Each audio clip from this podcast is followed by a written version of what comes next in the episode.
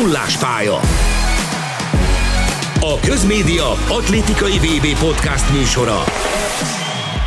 Vásárhelyi Tamással és Székely Dáviddal. Sok szeretettel köszöntünk mindenkit. Tamás Isten hozott, mivel az egész ország látta, hogy Finnországban voltál, az a világbajnokságon, a jégkorong VB-n ez annyira nem nagy meglepetés. Mennyire tudtad nyomon követni a történéseit az atlétika világnak kint szurkolóként, jégkorong drukkerként? Hoki VB alatt én is sok szeretettel köszöntök mindenkit, Hoki VB alatt nem, akkor teljes erővel a magyar válogatottnak szurkoltunk, meg egy picit kikapcsolódtunk, de utána volt két napon még kint, úgyhogy... És elmentél egy legendás atlétika pályára is. Így van, jártunk Turkuban, volt egy kiruccanásunk, egyik barátom bérelt autót, és akkor volt az egyik szabad nap, amikor elmentünk Turkuba. Meglepett egyébként maga a stadion, mert abszolút ilyen panelházak között van, nem gondoltam volna. Vitt a GPS, és mondtuk, hogy hát itt nem lehet stadion, hát itt négy, négy meg hat emeletes házak voltak, de azok között van egészen festői környezetben, úgyhogy nagyon szép a környezete is. Érdekes. Na térjünk rá arra, amiért itt vagyunk, ez pedig az atlétika, hiszen egyre inkább közeledik a világbajnokság, és egyre inkább megmutatják magukat a legnagyobbak, és hála Istennek a magyar versenyzők is. Kezdjük a magyar versenyzőkkel, aztán lesz majd még egy témánk ezen kívül, ez pedig a versenynaptár, hogy azt hogyan lehetne még jobban összefésülni, meg egyáltalán hány versenyen kell indulni, hiszen a Los Angeles Times-ban egy hosszabb interjú megjelent McLaughlin Lebroni edzőjével, Cursivel, és pont emiatt az egy érdekes kérdés, hogy miket mondott. De akkor kezdjük a magyarokkal. Mennyire lepett meg téged az, hogy van egy fiatal ember, aki olyan időt futott 400-on Molnár Attila, amivel egyből kvalifikálta magát a világbajnokságra. Nyilván, ha még megteszik ezt mondjuk négyen, akkor utána fontos lesz, hogy, hogy a válogató hogy is alakul, csak erre van kevesebb esély abszolút derültékből a villámcsapás. Tehát az, hogy jó időt fut, az benne van, hogy van egy fiatal, aki jó időt fut. Az, hogy országos csúcsot dönt, ráadásul nem is kevéssel, bejön 45 másodperc alá. Ez az utóbbi két tény, az nekem teljesen ilyen ö, meglepetés. Szerinted ez amiatt is van, mert a, a budapesti világbajnokság az sokakat motivál, hogy még jobbak legyenek, vagy egész egyszerűen ő most itt tart a pályafutásában, hogy 21 esztendősen képes egy ilyenre? Van egy szívóerő, amikor egy ország olimpiát rendez, nagy világeseményt rendez, akkor, akkor nagyon sok sportágban ezt láttuk már a Barcelonai olimpián, de, de minden olimpia rendezőnél látjuk, hogy a, a korábbi szerepléshez képest jobban teljesítenek. Ez nem mindig jelentkezik mondjuk egy sima világbajnokságnál, egy úszó VB-nél vagy atlétika VB-nél, de, de bizonyos embereknél lehet, hogy mondjuk az elmúlt öt évet tényleg erre húzták föl, hogy akkor vagy három-négy évet erre húzták föl, hogy most kell csúcsformát mutatni. És eddig, ha valamit hiányoltam mondjuk az atlétikából, akkor az pont ez volt, hogy nem tűntek föl így hirtelen emberek, akik mondjuk futottak, vagy, vagy dobtak egy olyan eredményt, ami alapján azt mondtam, hogy hűha, ebből még bármi lehet. A tömeg az, ami nagyon fontos ebben a sportágban is. Ugye mint úszás kommentátor, te pláne tisztában vagy azzal, hogy a, a Tokyo Olimpia az érmeket tekintve azért nem volt annyira kiemelkedő, de ha azt nézzük meg, hogy hány döntős, elődöntős helyezésünk volt, és erről Spirjev Attilával beszélgettünk is külön, akkor minden idők egyik legsikeresebb olimpiai részvétele és szereplése volt az úszásban, mert hogy tényleg bekerülni a legjobb 16 közé ebben a sportágban, bármelyik távon, bármelyik számban óriási dolog és szerintem ennek a világbajnokságnak is az lenne az egyik legfontosabb feladata, hogy mondjuk az esti programban lehessen magyarokért szurkolni. Az már egy óriási dolog lenne, hogyha ha mondjuk tényleg lehetne ilyen időredményekkel menni egy kört például, és akkor ott lenni az elődöntőben adott esetben de azért az sem lesz egy egyszerű feladat. De, de a jó hír az, hogy mint hogyha ebben most lenne előrelépés az elmúlt időszakhoz képest, tehát hogy nem 6-7 atlétáról beszélünk magyar színekben, aki adott esetben mehet egy kört, vagy egyáltalán kiharcolja a világbajnok részvételt, ne felejtsük, tavaly igaz többen is lehettek volna, de mindössze két magyarért szurkolhattunk a VB Eugene-ben. Itt most azért ez egy jelentősen megnövekedett szám, és nem azért, mert itthon van a VB, mert ez olyan túlságosan nagy előnyel nem jár leszámítva a váltókat, hanem mert egész egyszerűen jobbak a teljesítmények, és olyanok a teljesítmények, amikre felkapjuk a fejünket. Szerintem az jó dolog lenne, hogyha minél többen jutnának tovább. Mert annak sincs jó üzenete, hogyha mondjuk elindul 35 magyar sportoló, és mondjuk 25 neve mellett az lesz, hogy nem jutott tovább.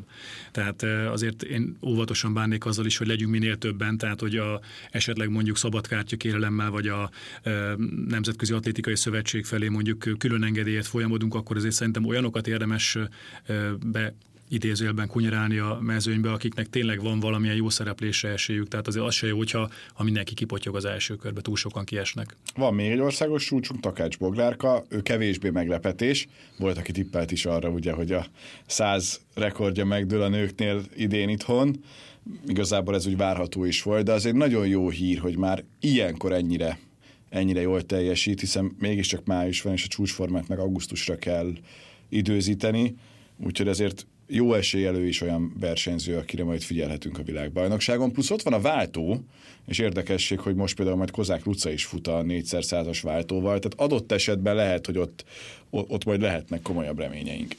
Igen, Boglárka szerintem nekem tavaly volt hasonló meglepetés, Igen. amikor megdöntötte az országos csúcsot, akkor ugyanígy robbant be, hogy igazából nem nagyon számítottunk rá, hogy, hogy rekordot fut. Az, hogy most csipegeti a századokat tovább, ez meg egy organikus fejlődés lehet, hogy akkor igenis mondjuk ez a 11 másodperc ez megközelíthető.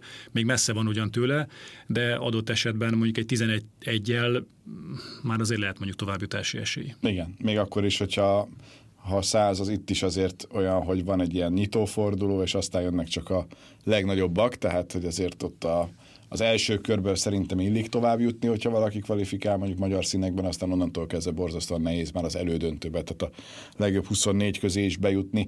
Andival már átbeszéltük korábban a leginkább várt versenyszámokat, és hogy hol vársz világcsúcsot de most téged is megkérdezlek erről, mert szerintem ez nagyon érdekes lesz majd így szeptember elején, amikor visszatérünk arra, hogy mi is történt a, a világbajnokságon. Nyilván mi egy pár számot lelőttünk, gondolkodtál-e azon, hogy mik azok, amik szerinted még érdekesek lehetnek? Kezdjük az, hogy miket vársz a leginkább, és miért. Igen, hát a két epizódját a podcastnek visszahallgattam, úgyhogy hallottam, hogy nagyon vártatok, hogy én is érkezzek ide a stúdióba az alapokat lelőttétek, úgyhogy próbáltam mást választani. Én két olyan versenyszámot várok, ami talán nehezebben jósolható, hiszen elég sok olyan szám lesz, ahol egyértelmű esélyesek vannak, Rohász, Duplantis, női hármasugrás, férfi rúdugrás. Én inkább olyan számokat választottam, ahol viszont nagyon besűrűsödött a mezőny. Női távolugrás, meg a férfi diszkoszvetés ilyen, és mind a két helyen egy a, a hetes szám környékére gyűlnek a legjobbak. Ugye a Rabati Gyémánt a közvetítése már említettem, hogy idén négyen is dobtak már 70 méter felett, tehát májusban járunk. Gyakorlatilag a 80-as évek óta nem volt ilyen sűrű a mezőny, hogy ilyen dimenzióban ennyien legyenek. És Szól is úgy tűnik, hogy megtalálta újra a formáját. Igen, és lehet, hogy neki is meg lesz. Szóval én, én, én olyan versenyt szeretnék ebben a diszkoszvetésben, meg női távolban is, ami lehet, hogy mondjuk Cseh megvédi a címét, ő nyer, de nagyon meg fogják szerintem szorongatni. Szerintem meg fogják. Szerintem meg. És, és arra, arra tippelnék, hogy, hogy lehet, hogy Aleknának lesz nagy éve, aki, aki most ugyanolyan feljövő ember, mint se volt mondjuk másfél évvel ezelőtt. Úgyhogy szerintem itt én azt sem tartom kizártnak, hogy 70-es eredménye nem lesz valaki dobogós. És ugyanez a helyzet a női távolugrásban, ahol most itt megnéztem a listákat, e, igaz, hogy e, Tara Davis hátszeles eredménye 2-1-es hátszélel ugrott 711 cm, de rajta kívül vannak még hárman, akiket, hogyha én most elmondom, Akela Smith, Quanesha Burks, Agatha de Souza, úgy az ember nem mondaná meg, hogy ők mondjuk világbajnoki esélyesek, de mind a hárman ugrottak 7 méter felett, és még akkor Miámbó igazából be sem mutatkozott ebben a szezonban. Ez a, ez a nagy kérdés igazából, hogy, hogy vajon ha valaki a szezon ezer részében ilyen formában van, mennyire tud majd három hónappal később is a toppon lenni? Meglátjuk, hogy Miánból jó versenyző, de pont a hétvégén volt egy másik fiatal német, aki 691-et ugrott, úgyhogy hatan vannak idén már 690 centi fölött.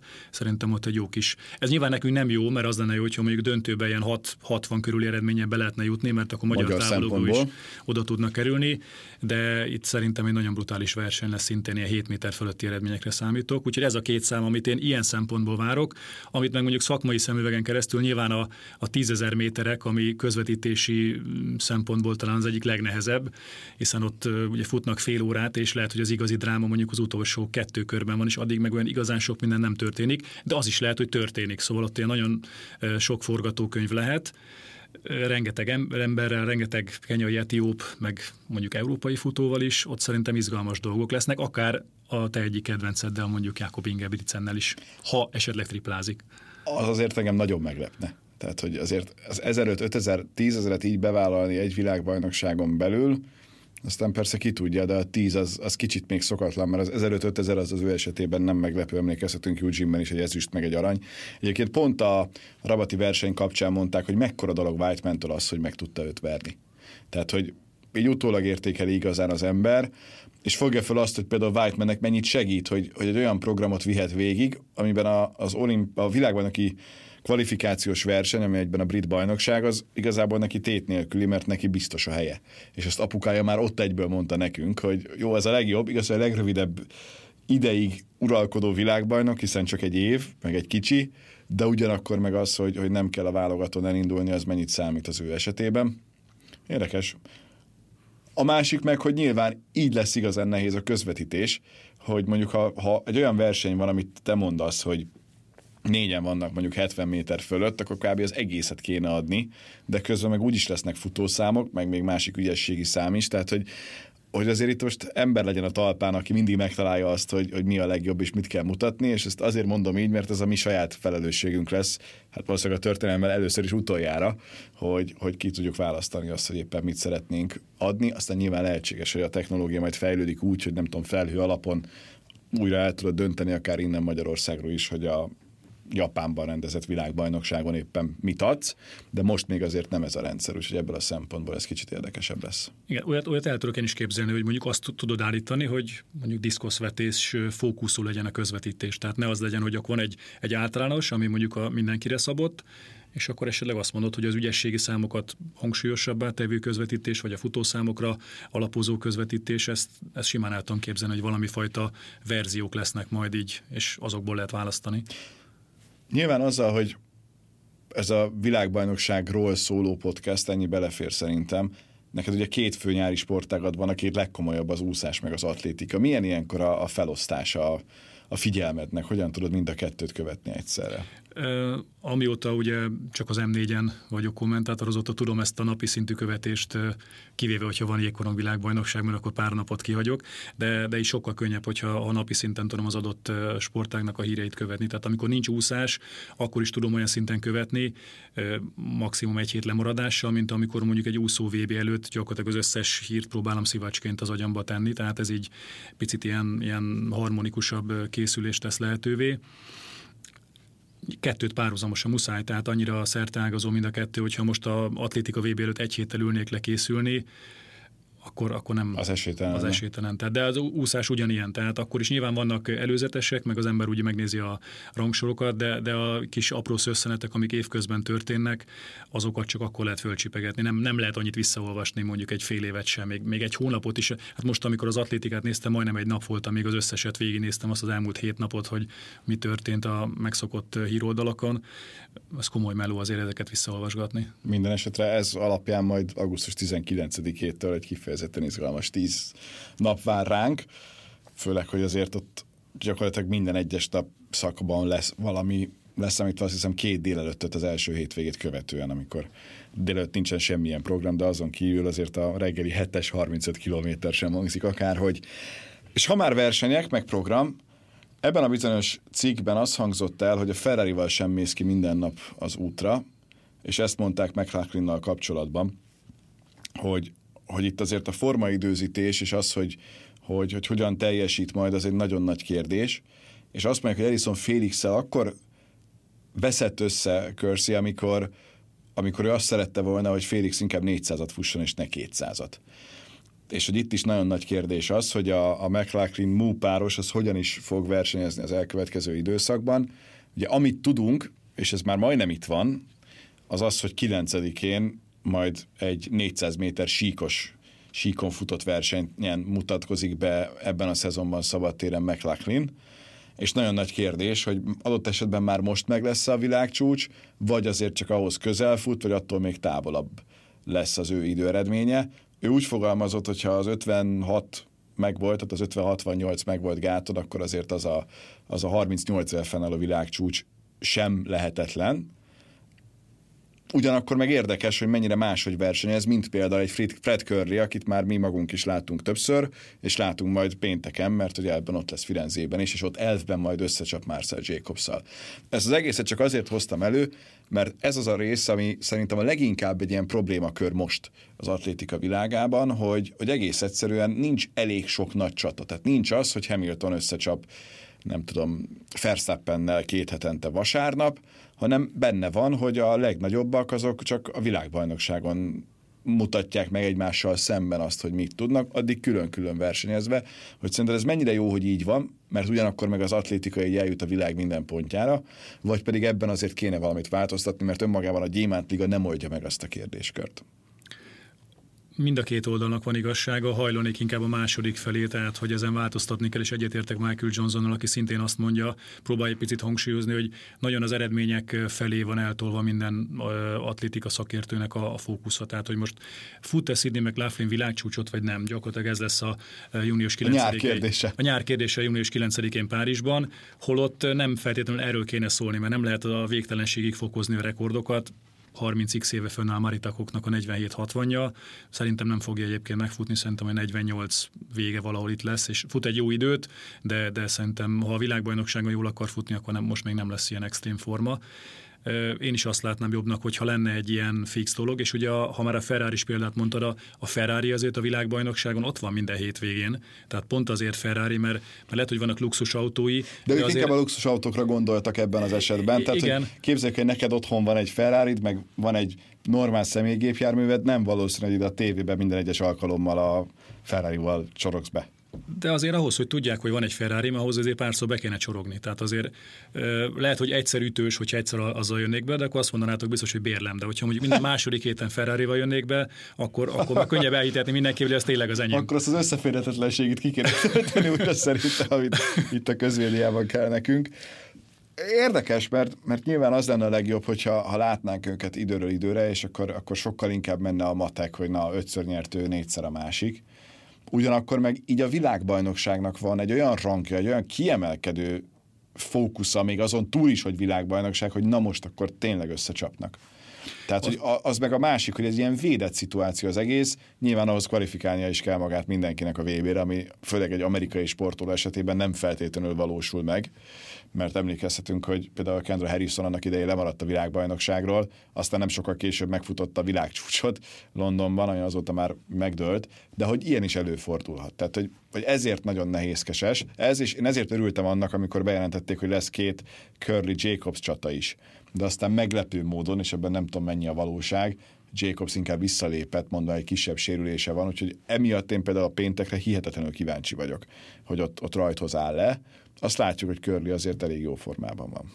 Azt nem tudom, hogy ennek mi az oka egyébként ezeknek a visszalépéseknek, meg a taktikázásoknak, hogy ki hol indul el. Nyilván a másik oldalt nem látjuk, hogy a menedzserek a versenyek szervezőivel hogy tárgyalnak, kinek milyen rajtpénzeket adnak. Befolyásolja mondjuk a rajtpénzt az, hogy valaki kvázi egy veretlen pedigrével elmúlt másfél évben veretlen valaki, az nyilván nagyobb rajtpénzt kap, mint hogyha mondjuk a szezon elején egy felkészülési időszakban megveri őt Fred, Curly, akkor lehet, hogy a következő négy-öt versenyen már az lesz, hogy oké, okay, megnyerte az olimpiát, de most nem vagy jó formában, akkor nem 50 ezer dollárt kapsz, hanem csak 30-at kínálunk. Tehát nyilván van egy olyan része is, amit nem biztos, hogy mi látunk, hogy ez egy üzleti döntés, adott esetben a sztársportolók részéről, de szerintem valóban jobb lenne, hogyha egy pici uh, sztoria lenne már a világbajnokságnak, amit föl tudsz építeni építeni. Na akkor most Jacobs visszavág Körlinek, mert Körli háromszor megverte a szezonban. Tehát, hogy ez is sztori, Igazából föl lehet ezt is építeni, hogyha valaki kikap, vagy mondjuk kettő-kettővel mennek a világbajnokságra, tehát mai sportújságírásban szerintem mindenből lehet már, már pozitív történetet is hozni. Negatívat lehet, azt látjuk, mert az, a csapból is az folyik, de igenis föl lehet szerintem abból is pozitív sztorikat építeni, hogyha valaki mondjuk mondjuk csökkenti a különbséget. Tehát az első versenyig kap mondjuk két tizeddel, aztán csak egyel, és akkor végén meg csak egy századdal, és akkor mindjárt van egy tendencia, amire föl tudsz húzni egy sztorit, hogy na, pont a vb Fejlődik, vagy a másik visszaesik, és innentől kezdve nehezebb a, a helyzet. Lesz, aki utódé szerinted Krausert a világbajnokságon? Hiszen azért ezt a világcsúcsot ezt semmiképpen se hallgassuk el. Hát remélem, hogy a verseny szervezői azért nem tesznek majd egy ilyen betonfalat, vagy nem lesz ott külön, talás, külön akadálya a, a súlylökésnél. Mm, szerintem nem lesz világcsúcs újra, addig már kilöki magából ezeket a rekordokat, de abba bízok, hogy azért Krauser egy pici gyengébb lesz, mint a extra szintje, mondjuk 90 os és akkor Vos vagy Kovács odaérhet. És Kovács mondjuk a magyar szurkolók biztatása közepette. Igen, ez egy érdekes kérdéskör, ezen érdemes szerintem filózni, hogy mondjuk magyar kommentátorként egy hazai rendezésű vb egy Joe Kovácsnak te jobban szurkolsz? Tehát, hogy józsizhatod a végén, hogy ez az Józsi. Hát abban biztos leszek, hogy lesz pár olyan sportportál, akik át fogják ezt venni, mármint, hogy ő, ő magyar lesz kvázi akkor. Mi szerintem azért ilyen konzervatívak leszünk ilyen szempontból, de egy, egy szívünk csücske azért ott lesz. Egészen biztos. És jó hír az, hogy a következő időszakban, hát egyrészt jön ez a bizonyos nagyon-nagyon fontos firenzei verseny, aztán utána majd 9-én jön Párizs, tehát most már azért minden héten van valami, és külön fontos információ, hogy majd az Európa játékokon belül a csapat Európa bajnokságot is közvetítjük, valamennyi osztályt, nem tudom, megleste, de már a harmadosztály összeállítását, ami reggelente van, azért az erős, ott, ott, ott egy-két olyan versenyző lesz, akit szerintem ismerünk, de a másodosztály az már komoly, és többek között Kozák Luca is elmondta, hogy indul azon a versenyen, mikor a Nemzeti Sportnak mondta, ezt azért jegyezzük meg, tehát a magyar csapat is majd elég komoly összeállításban lép pályára, úgyhogy atlétikából bőven lesz majd itt az M4 sporton, meg nyilván az M4 sport.hu is számtalan cikk jelenik meg azzal kapcsolatban, hogy a magyar sportolók hogyan teljesítenek. Jövő héten pedig, ha minden igaz, akkor a Magyar Atlétikai Szövetség elnöke lesz a vendégünk, érkezik Gyulai Miklós, úgyhogy majd vele beszéljük át azt, hogy hogyan is áll jelenleg a világbajnokság és a magyar atlétika, mert azért ez mindig egy érdekes témakör. Mostanra Ennyi fért a podcastünkbe, találkozunk egy hét múlva is. Sziasztok!